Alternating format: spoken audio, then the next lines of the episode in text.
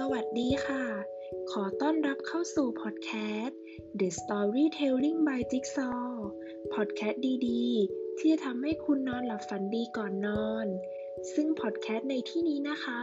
รวบรวมนิทานที่แสนสนุก ที่จะทำให้คุณผู้ฟังนอนหลับฝันดี ไปพร้อมกับเรื่องราวที่แสนสนุก ถ้าพร้อมแล้วเราไปรับฟังกันเลยดีกว่าค่ะ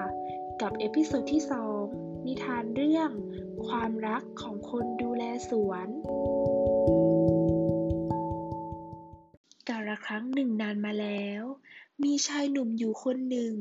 เป็นคนดูแลสวนของพระราชา ชายหนุ่มคนนี้รักงานดูแลสวนมาก เพราะงานดูสวนให้พระราชานั้น เป็นงานที่ครอบครัวของเขาทำสืบต่อกันมาหลายชั่วรุ่นด้วยเหตุนี้ ตลอดเวลาที่เขาได้เข้าไปทำงานในสวน เขาก็จะมีความรู้สึกเหมือนกับว่า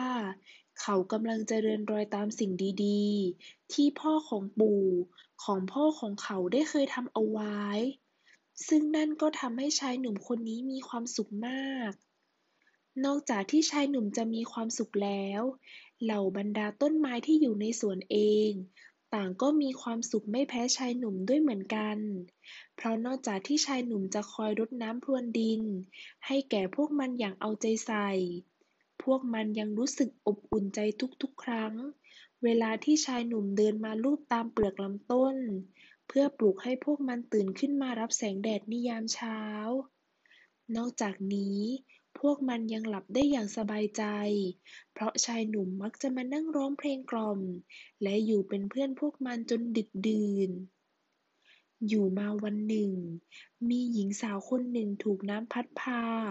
มาติดอยู่ที่ชายฝั่งของทะเลสาบกลางสวน ชายหนุ่มมาพบกับหญิงสาวที่นอนหมดสติอยู่โดยบังเอิญ เขาไม่รู้ว่าหญิงสาวคนนี้เป็นใครแต่เขานึกในใจว่า หากปล่อยไว้เช่นนี้ หญิงสาวคงต้องตายแน่ ๆ ด้วยเหตุนี้ ชายหนุ่มจึงอุ้มหญิงสาวกลับไปรักษาตัวที่บ้านของเขา อาการของหญิงสาวไม่สู้ดีนัก เธอตัวร้อนจัด แถมยังมีอาการหนาวสั่นอยู่เกือบตลอดเวลา ชายหนุ่มจำเป็นต้องดูแลหญิงสาวอย่างใกล้ชิด ตั้งแต่เช้าจรดค่ำและตั้งแต่ค่ำจรดเช้า จนกระทั่งอาการของหญิงสาวค่อย ๆ ทุเลาลง ตลอดเวลาของความป่วยไข้ หญิงสาวได้เห็นถึงความดีของชายหนุ่มที่เฝ้าดูแลตน ส่วนชายหนุ่มเองก็รู้สึกผูกพันกับหญิงสาวที่ตนดูแลมากขึ้นเรื่อยๆ ในที่สุดทั้งคู่ก็รักกัน แต่แล้วก็มีเรื่องที่ไม่คาดฝันเกิดขึ้น เพราะในเช้าวันหนึ่ง มีกองทหารหลายร้อยนาย เดินทางมายังบ้านของชายหนุ่ม หัวหน้าของเหล่าทหารแจ้งให้ชายหนุ่มทราบว่า หญิงสาวที่ชายหนุ่มช่วยไว้นั้น แท้จริงแล้วก็คือเจ้าหญิงซึ่งเป็นพระธิดาสุดที่รักขององค์พระราชา ชายหนุ่มทั้งตกใจและเสียใจมาก เพราะด้วยฐานะที่ต่ำต้อยของเขา มันคงเป็นไปไม่ได้แน่ ๆ ที่เขาจะมีโอกาสได้แต่งงานกับเจ้าหญิงผู้สูงศักดิ์ อย่างไรก็ตาม ชายหนุ่มยังมีโอกาสสุดท้าย เพราะพระราชาได้ประกาศเอาไว้ว่า ผู้ใดที่ช่วยเจ้าหญิงไว้ หากปรารถนาสิ่งใด พระองค์ก็จะมอบสิ่งนั้นให้ ด้วยเหตุนี้เอง ชายหนุ่มจึงตัดสินใจเอ่ยปาก ขอแต่งงานกับเจ้าหญิงพระราชาทรงโกรธมาก เมื่อได้ฟังคำขอของชายหนุ่ม แต่ด้วยความที่พระองค์เป็นพระราชา มื่อได้ให้สัญญาเอาไว้แล้ว พระองค์จึงมิอาจที่จะกลับคำได้ พระราชาจึงคิดวางแผนเรียกสินสอดทองมั่น เป็นดาวทองที่อยู่บนท้องฟ้า เมื่อชายหนุ่มได้ฟังสิ่งที่พระราชาร้องขอ เขาก็เสียใจมาก เพราะดวงดาวเป็นสิ่งที่อยู่ไกลแสนไกล ตัวเขาจึงไม่น่าจะมีโอกาสได้แต่งงานกับเจ้าหญิงเป็นแน่ชายหนุ่มเดินคอตกกลับมาที่สวน แล้วขึ้นไปนั่งร้องไห้บนต้นไม้ตามลำพัง ชายหนุ่มคงไม่รู้หรอกว่า ในขณะที่เขากำลังเศร้าโศกอยู่นั้น เหล่าบรรดาต้นไม้ที่อยู่ในสวน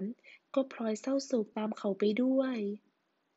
เมื่อน้ำตาแห่งรักแท้ที่ชายหนุ่มมีต่อเจ้าหญิง หยดลงไปสัมผัสกับกิ่งของต้นไม้ ต้นไม้ทุกต้นในสวนก็พากันส่งพลัง ผ่านผืนดิน มายังต้นไม้ต้นนั้น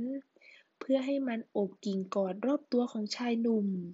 แล้วยืดลำต้นให้สูงขึ้นเรื่อยๆ เพื่อพาชายหนุ่มขึ้นไปสู่ฟากฟ้าที่เต็มไปด้วยดวงดาว ใช่แล้ว ต้นไม้ทั้งหมดต้องการช่วยชายหนุ่ม เพื่อนของพวกมันให้สมหวังในความรัก ในที่สุด ชายหนุ่มก็ได้ขึ้นไปยังฟากฟ้าอันแสนไกล และเขาก็นำดาวทองกลับลงมา เพื่อถวายแด่พระราชาได้สำเร็จ พระราชาทรงแปลกใจมาก แต่คราวนี้ พระองค์ไม่อาจที่จะบ่ายเบี่ยงต่อไปได้ ดังนั้นชายหนุ่มจึงได้แต่งงานกับเจ้าหญิง ดังที่เขาตั้งใจเอาไว้ และแล้วเจ้าหญิงกับชายหนุ่มก็ได้แต่งงานกัน แล้วทั้งคู่ก็สร้างปราสาทหลังเล็กๆ อยู่ด้วยกันในสวน โดยมีเหล่าต้นไม้เป็นพยานแห่งความรัก ของพวกเขาทั้งสอง